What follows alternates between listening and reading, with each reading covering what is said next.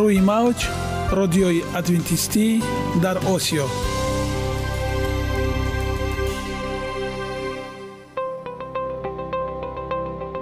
Шунавандаҳои азиз саломи самимии моро пазиро бошед. Ба хотири саодатмандӣ ва хушнудии шумо ба барномаҳои имрӯзаамон ҳусни оғоз мебахшем. Аминем аз шунидани барномаҳои мо баҳраманд мегардед. Барномаҳои мо аз се рубрика иборатанд. Бахши саломатӣ. Ки дар он мо бо шумо дар бораи тарзи ҳаёти солим ғизои дуруст ва пешгирӣ кардани бемориҳо суҳбате хоҳем орост. Ахлоқи ҳамида. Чуноне ки бузурге гуфтааст олитарин арзише ки волидайн ба фарзанд медиҳанд ин тарбияи хуб аст. Нури маърифат ваҳии умедбахш. Розҳои ниҳонии нубувватҳо дар китоби муқаддас. Бо мо бошед. Садои умед бо навои умед.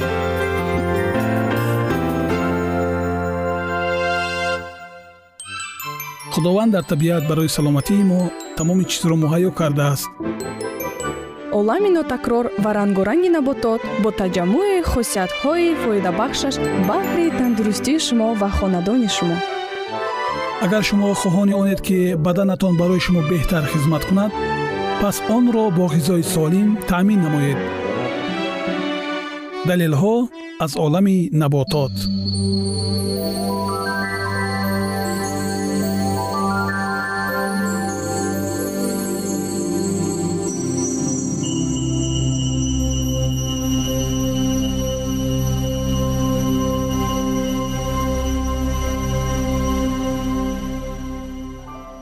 зардолу ба чашмҳо ҷилои бештар мебахшад дарахти зардолу дар миёни дарахтҳои дигар ҳамчун сайёҳ ё ҷаҳонгарди беназир машҳур аст ватани аслии зардолу шимоли чин аст ки ҳоло низ дар ин минтақа навъҳои ёбоӣ ва худрӯи он месабзанд искандари мақдунӣ пас аз лашкаркашиҳояш ба ҳинд замоне ки ба юнон боз мегашт дарахти зардолуро ҳамроҳи худ ба юнон бурд. Бадин васила дарахти зардолу аз юнон барун бурда шуд ва парвариши он дар тамоми ҳавзаи баҳри миёназамин роиҷ гардид.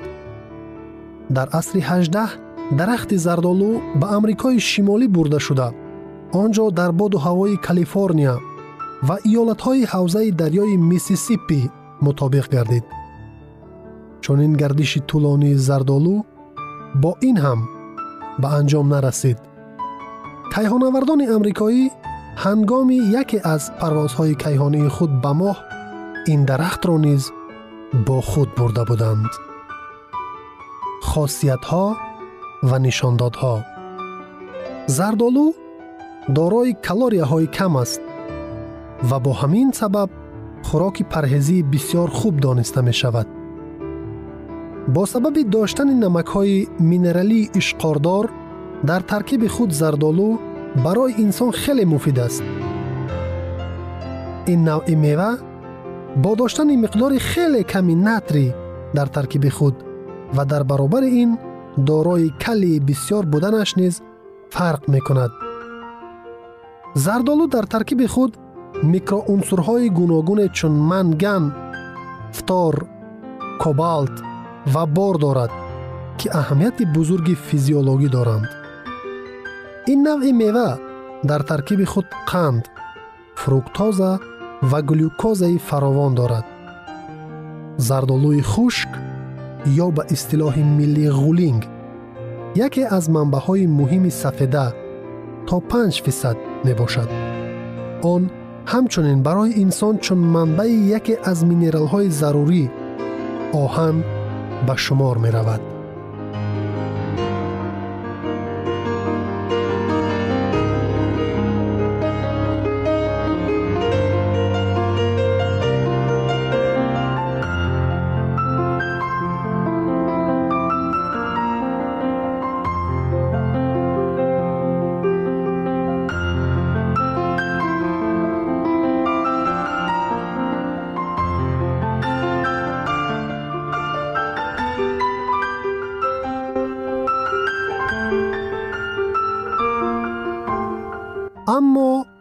муҳимтарин маводи таркиби зардолу ҳам дар тару тоза ва ҳам дар хушки он бетакаратин ё провитамини а мебошад.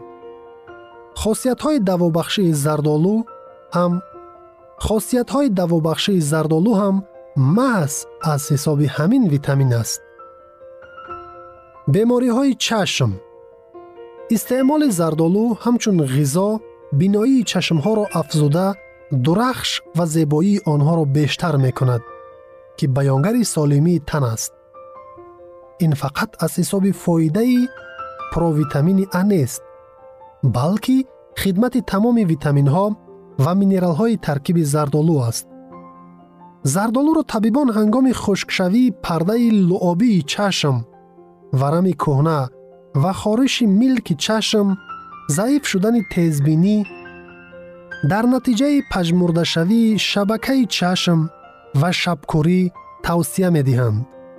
Беҳтарин натиҷаҳо аз риоя беҳтарин натиҷаҳо аз риоя кардани реҷа ва истеъмоли хӯрокҳои парҳезии зардолугӣ ба даст меоянд.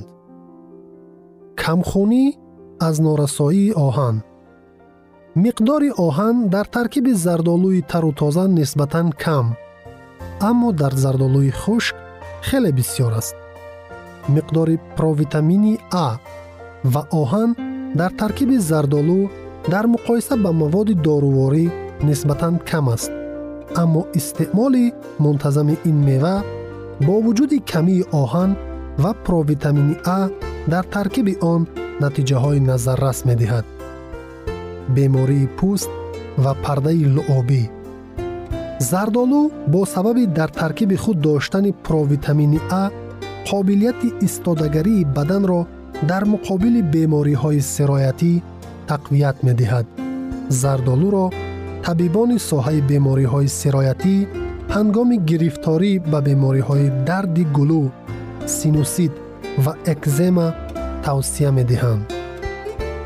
Бемориҳои асаб. Доктор валнет ба хосияти зардолу дар нигоҳдории тавозуни системаи асаб таваҷҷӯҳ намуда истеъмоли онро ҳангоми бемадорӣ афсурдаҳолӣ асабоният ва басташавии иштиҳо тавсия додааст. Ин хосиятҳои шифобахшии зардолуро мутахассисон ба мавҷудияти микроунсурҳои гуногун дар таркиби он рабт медиҳанд. Омодакунӣ ва истеъмол якум пухта ва тару тоза. Дуввум хушк кардашуда. Сеюм консервшуда нӯшоба ва мураббо. Чорум истеъмоли хӯрокҳои парҳезии зардолугӣ бо реҷаи махсус. Дар давоми 15 рӯз риоя карда мешавад. Бояд ҳар рӯз ним килограмм зардолӯи пухта беҳтар аст ҳамчун хӯроки шом ва ғизои танҳо истеъмол карда шавад. Якҷоя бо зардолу истеъмоли нони тунук ҳам мумкин аст. Зардолӯи хушк дар баробари болаззат буданаш баданро бо провитамини а ки бетта каротини фаровон дорад таъмин мекунад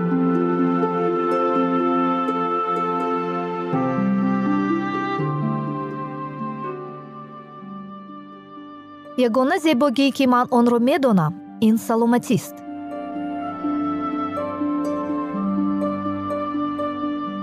Саломатиатонро эҳтиёт кунед. Ахлоқи ҳамида.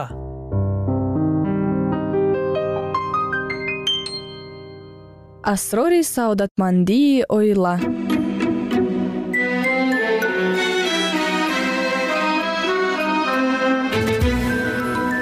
фазои оила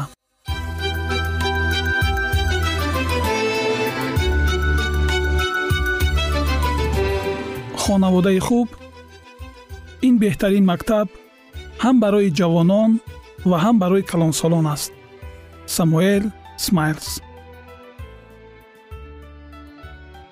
ҷамъият аз оилаҳо иборат аст ва он таврест ки зану шавҳар онро ба роҳ мемонанд оила ин қалби миллат аст. Ояндаи дурахшон ва ё шикасти кишвар ба хусусият ва чеҳраи ахлоқии наслҳои нав вобаста аст. Агар ба ҷавонмардон аз тифлӣ хушахлоқӣ иродаи қавӣ худдорӣ талқин карда шавад пас онҳо ба ҷомеа таъсири судбахш мерасонанд. Ва агар бетарбия ва беназорат гузошта шаванд дар он сурат худихтиёр ва беирода мешаванд ки натиҷааш мусбат нахоҳад буд. Одатҳо ва талаботе ки имрӯз дар ҷавонон ташаккул меёбанд ҳолати ҷомеаро барои оянда инъикос менамоянд. Таъсири ташкили бади оила ба ҳама самт паҳн шуда ва ба тамоми ҷомеа таъсири бад мерасонад. Он мавҷи бадиҳоро барангехта оила ҷомеа ва ҳукуматро фосид мекунад аҳамияти тартибот. Аз оғози тифлӣ ба инсон садди муътамаде лозим аст ки ӯро аз найранг ва хатоҳои ин ҷаҳон нигоҳ дорад. Ҳар як оиларо зарур аст ки тартиботи худро дошта бошад. Волидайн бошад дар муносибати байни ҳамдигарӣ барои бачагон намунаи зинда нишон диҳанд. Ҳамон гунае ки онҳоро дидан мехоҳанд. Мебояд дар бобати покии забони гӯиш муттасил ғамхорӣ кард ва меҳрубонӣ нишон дод. Ба тифлон ва ҷавонон одати худэҳтиромӣ дар назди худованд соҳибимон будан дар кирдор бо гуфтаҳо соҳибқадам буданро биомӯзед ки инҳо дар роҳи ҳаёт ҳидоятгар бошанд ва дар муносибат бо муҳит татбиқ гарданд. Бачагоне ки роҳнамоиҳоро мепазиранд барои бардоштани масъулият дар кирдорашон ва нишон додани намунаи нек метавонанд муттасил ба якдигар кӯмак расонанд ва одилона рафтор кунанд. Онҳо неъматҳои табиии худро аз нигоҳи ҷисмонӣ ақлонӣ ва ахлоқӣ дуруст баҳо дода бо беҳтарин тарз истифода карда метавонанд. Муносиботи байни волидон то андозаи муайян фазои оиларо муайян мекунад агар байни падару модар ихтилоф вуҷуд дошта бошад бачагон таҳти таъсири он мемонанд аз ин сабаб бикӯшед то дар хонаи худ фазои ба якдигар ғамхориву меҳрубониро фароҳам оред хона метавонад сода бошад вале ҷое бошад ки дар он ҷо доим суханони таҳсин ба гӯш расанд амалҳои хайр анҷом ёбанд ҷое бошад ки муттасил эҳтиром ва муҳаббат ҳукмфармо бошад аз ҳама муҳим муҳаббат. Корҳои хонаро аз рӯи ҳикмат ва муҳаббат анҷом диҳед. На бо химчаи оҳанин. Бачагон ба рафтори муҳаббатомез бо омодагӣ сар мефароранд. Онҳоро доимо ҳар гоҳ ки имкон шавад ситоиш кунед. Ҳаёти онҳоро ҳар қадар ки метавонед саодатманд гардонед. Заминаҳои қалбатонро бо изҳори муҳаббат ва ҳамбастагӣ нарм кунед ва бо ин тариқа онро барои коридани тухми ҳақиқат омода намоед. Дар хотир нигаҳ доред ки худованди бузурги оламиён ба замин на танҳо абруборон балки нурҳои равшан ва зебои хуршедро ҳам мефиристад. Аз хотир набароред ки бачаҳо на танҳо ба ислоҳ ва мазаммат балки ба ситоиш ва суханони неки навозиш низ муҳтоҷанд мо бояд ба он ҷаҳд кунем ки хона ба тамоми маънӣ машъали фурӯзони оила бошад оила бояд заррае аз фазои осмон дар замин бошад ки мо тавонем беҳарос эҳсоси худро иброз кунем хотирҷамъ бошем ки ибрози эҳсоси моро касе дағалона поймол намекунад саодати мо ба он вобаста аст ки то кадом андоза метавонем муҳаббат ва ҳамдардии худро ба якдигар изҳор кунем риштаҳои пайванди оилавӣ ин мустаҳкамтарин нозуктарин ва муқаддастарин пайвандҳо дар рӯи замин мебошанд. Ин пайвандҳо ба он мақсад ҳастанд ки барои инсоният дуои хайр бошанд ва онҳо дар ҳама ҷое ки ақди никоҳ бо ҳидояти хирад бо ризояту хости худованд бо масъулият ва ҳусни тафоҳуми тарафайни зану шавҳар пайванд шудааст дуои хайр ҳастанд оилае ки онро муҳаббат шафқат ва меҳрубонӣ зиннат медиҳад маконест ки дар он ҷо буданро фариштагон дӯст медоранд ва худованд дар чунин макон ҷалол хоҳад ёфт. Аз росткорӣ дар назди худованд бояд хонавода шаҳодат бидиҳад. Волидон ва фарзандон бояд ҳамкориро бо ӯ биомӯзанд. Ба онҳо зарур аст ки одату рағбатҳояшонро бо нақшаҳои худованд мувофиқ гардонанд то ки ба ваҳдонияти ӯ бо муҳаббат хизмат кунанд ба касе ки муҳаббати инсониро поку беолоиш метавонад нигоҳ бидорад таъсири оила оила ки аъзоёни он одамони дурандеш ва тарбиятёфта ҳастанд ба муҳити атроф таъсири нек мерасонад барои ба амри хайр пайравӣ кардан ва худро аз олоиши бадиҳо нигоҳ доштан кӯмак мерасонад фариштагони худованд ба хонае ки тибқи фармудаҳои худованд амал мекунанд бештар ворид мешаванд. роҳи мо дар рӯи замин бисьёр кӯтоҳ аст. барои мо танҳо як роҳ таи марҳилаи зиндагонии ин ҷаҳон муқаррар шудааст. аз ин рӯ бояд ҳар чӣ аз дастамон меояд анҷом бидиҳем. коре ки барояш вазифадор шудаем сарвату мақоми хоси иҷтимоӣ ва маҳорати фавқулодаро талаб намекунад он хайрхоҳӣ рӯҳи аз худгузарӣ ва иродаи матинро талаб менамояд.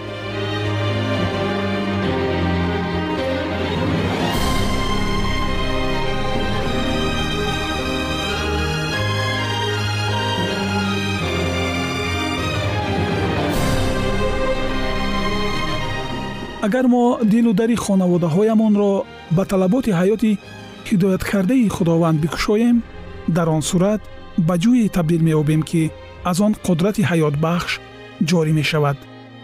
Ҳеҷ кас аз мо дар ин ҷаҳон зиста ба он таъсир нарасонида наметавонад. Ҳеҷ узви оила наметавонад худро дар худ эҳсос накунад. Чеҳраи ӯ симояш шаҳодат аз таъсири нек ё бадро медиҳанд.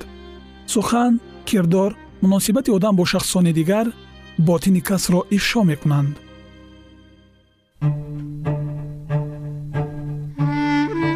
агар ӯ худбинона зиндагӣ кунад ӯро фазои хафакунанда иҳота менамояд. Вале агар инсон саршор аз муҳаббат бошад ӯ меҳрубон аст бо дигарон нарм гуфтор аст ҳар коре бо фараҳ ва масъулият анҷом медиҳад аз худ нури саодат пахш менамояд. Бигузор инсонҳои хушбахт бештар бошанд. Мо аксаран андаруни худ хато мекунем аксаран барои фарзандонамон ва атрофиёнамон сухани рӯҳбахш ва табассуми навозишкоронаро дареғ медорем. Аз ҳама муҳим оила бояд иттифоқ бошад. Дар он сурат таъсири мо ба атрофиёнамон мерасад ва дуртар аз онҳо ҳам паҳн мешавад. Ҷаҳон на танҳо ба хиратмандони бузург балки ба инсонҳои хубе ҳам ниёз дорад ки барои хонаводаҳояшон нидои раҳмат ҳастанд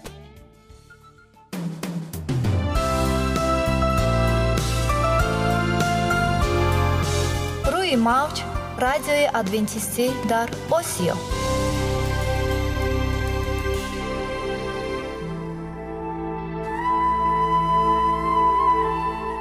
Нури маърифат.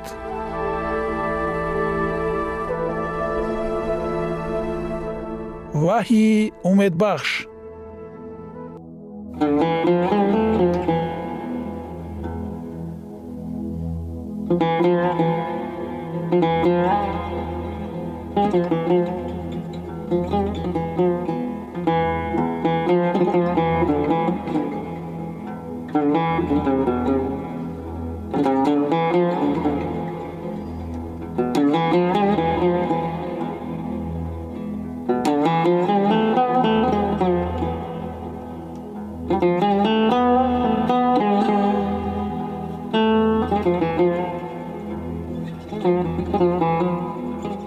инҷили матто боби якум насабномаи исои масеҳ писари довуд писари иброҳим иброҳим исҳоқро ба дунё овард ва исҳоқ яъқубро ба дунё овард ва яъқуб яҳудо ва бародарони ӯро ба дунё овард ва яҳудо форас ва зораҳро аз томор ба дунё овард ва форас ҳисрунро ба дунё овард ва ҳисрун رام را به دنیا آورد و رام امیناداب را به دنیا آورد و امیناداب نحشون را به دنیا آورد و نحشون سلمون را به دنیا آورد و سلمون بوعز را از راهاب به دنیا آورد و بوعز اوبید را از روت به دنیا آورد. اوبید یسای را به دنیا آورد و یسای پادشاه داوود را به دنیا آورد. و پادشاه داوود سلیمان را از زنی اوریا به دنیا آورد و سلیمان رهب آم را به دنیا آورد و رهب آم ابیا را به دنیا آورد و ابیا آسا را به دنیا آورد و آسا یهوشافات را به دنیا آورد و یهوشافات یهورام را به دنیا آورد و یهورام اوزیا را به دنیا آورد و اوزیا یوتام را به دنیا آورد و یوتام آهاز را به دنیا آورد و آهاز حسقیا را به دنیا آورد. و حسقیا منشه را به دنیا آورد و منشه آمون را به دنیا آورد و آمون یوشیا را به دنیا آورد. و یوشیا یکانیا و برادران او را در زمان جلای بابیل به دنیا آورد. و بعد از جلای بابیل یکانیا شعلتیل را به دنیا آورد و شعلتیل زروبابیل را به دنیا آورد و زروبابیل ابیهود را به دنیا آورد و ابیهود الیاقیم را به دنیا آورد و الیاقیم آزور را به دنیا آورد و آزور صادوق را به دنیا آورد و صادوق یاکین را به دنیا آورد و یاکین الیهود را به دنیا آورد و الیهود الازار را به دنیا آورد و الازار متان را به دنیا آورد و متان یعقوب را به دنیا آورد و یعقوب یوسف شوهر مریم را به دنیا آورد و از مریم عیسی تولد یافت که مسیح نامیده می شود پس همه این نسل ها از ابراهیم تا داوود چارده نسل است و از داوود تا جلای بابیل چارده نسل است و از جلای بابیل تا مسیح چارده نسل است. و مولود عیسی مسیح چنین بود. وقتی که مادری او مریم به عقد یوسف درآمد پیش از آن که هم بیستر شوند معلوم گردید که وی از روح القدس حامله دار است. و شوهری وی یوسف که مرد عادل بود و نمی‌خواست وی را ننگین کند به دل خود گفت که وی را پنهانی جواب داده فرستانم. اما وقتی که او در چنین اندیشه بود фариштаи худованд дар хоби ӯ зоҳир шуда гуфт. Эй юсуф писари довуд аз гирифтани зани худ марьям натарс зеро ки он чӣ дар вай ба вуҷуд омадааст аз рӯҳулқудс аст ва писаре хоҳад зоид ва ту ӯро исо хоҳӣ номид. Зеро ки ӯ қавми худро аз гуноҳҳошон наҷот хоҳад дод. Ва ҳамаи ин воқеъ шуд то ба амал ояд каломе ки худованд به زبان نبی گفته است. اینک باکره حامل خواهد شد و پسر خواهد زایید و او را ایمانویل خواهند نامید که معنایش این است خدا با ما. و یوسف از خواب بیدار شده آنچنان رفتار کرد که فرشته خداوند به او فرموده بود و زنی خود را قبول کرد. و با وی هم بیستر نشد تا دمی که وی پسری نخستین خود را زایید و او را عیسی نام نهاد. چون عیسی در ایام پادشاهی را دوست در بیت لحم یهودا تولد یافت. از جانب شرق به یروسلیم منجمان آمده گفتند. کجاست آن پادشاه یهودیان که تولد یافت؟ زیرا که ستاره او را در شرق دیدیم و آمدیم که او را پرستش کنیم. چون پادشاهی را دوست این را شنید در استراب افتاد و با وی تمام یروسلیم هم. و همه سرکاهنان و کتابدانان قوم را جمع کرده از آنها پرسید که مسیح در کجا باید تولد یابد. با وی گفتند در بیت لحم یهودا زیرا که به واسطه نبی چنین نوشته شده است. و تو ای بیت لحم زمین یهودا از دیگر ناغیه های یهودا هیچ کمی نداری زیرا که از تو پیشوای به میدان خواهد آمد که او قوم من اسرائیل را چوپانی خواهد کرد. آنگاه هیرادوس منجمان را پنهانی دعوت نموده وقتی پیدایش ستاره را از آنها فهمیده گرفت. و آنها را به بیت لحم روانه کرده گفت بیروید و از احوال کودک درستکک پرسجوی کنید و همین که او را یافتید به من خبر دهید تا که من هم رفته او را پرستش کنم. آنها суханони подшоҳро шунида равона шуданд.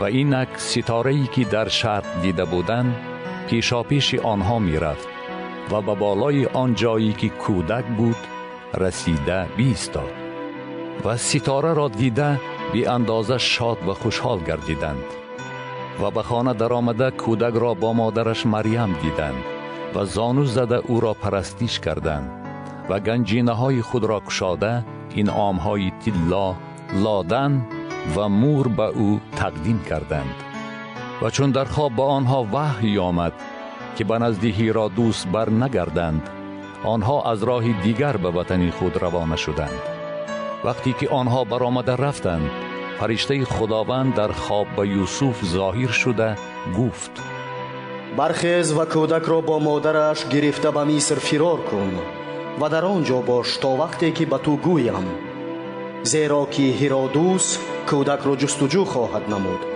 то ки ӯро нобуд кунад ва шабона бархоста кӯдакро бо модараш гирифта сӯи миср равона шуд ва то вафоти ҳиродус дар он ҷо бимонд то ба амал ояд каломе ки худованд бо забони набӣ гуфтааст аз миср писари худро хондам чун ҳиродус дид ки мунаҷҷимон ӯро фиреб доданд бисьёр хашмгин шуд ва фиристода ҳамаи кӯдаконро дар байтлаҳм ва тамоми ҳудуди он мувофиқи вақте ки аз мунаҷҷимон фаҳмида гирифта буд аз ду сола ва камтар ба қатл расонд он гоҳ ба амал омад каломе ки бо забони ирмиёи набӣ гуфта шудааст овозе дар ромо шунида шуд овози гирья ва нола ва мотами азим роҳел барои фарзандони худ гирья мекунад ва тасаллӣ намеёбад зеро ки нестанд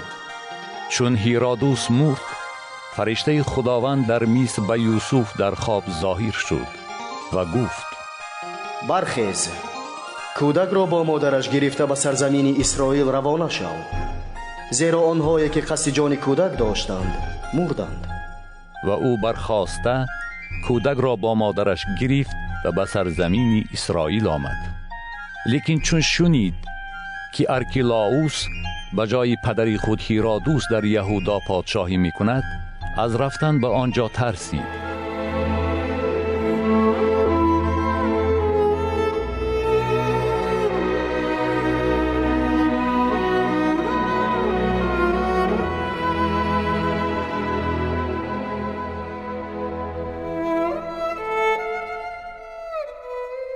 شنوندگان عزیز در لحظات آخر برنامه قرار داریم. برای شما از بارگاه منان سهدمندی و تندرستی اخلاق نیکو نور و معرفت الهی خواهانیم. تا برنامه دیگر شما را به الله پاک میسپاریم.